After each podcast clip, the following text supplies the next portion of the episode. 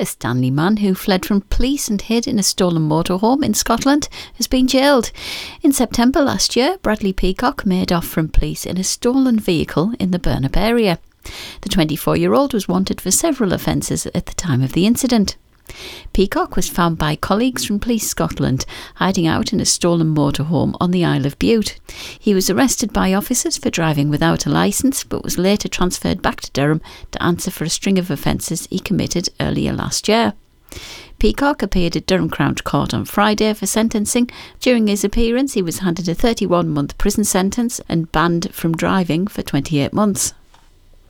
AIM listed electronics manufacturer Filtronic has won two major contracts with a global provider of low Earth orbit satellite communications equipment valued at £7.8 million.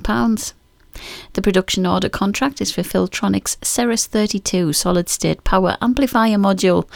The order is the third and largest to date, which utilises Filtronic's chip design and proprietary power.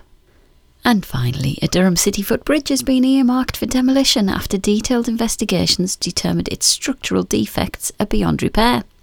Leazes footbridge was closed last July after a routine inspection by Durham County Council. The bridge, which crosses the A690 and provides pedestrian access from Claypath to the city centre and Riverside, has been the subject of multiple surveys.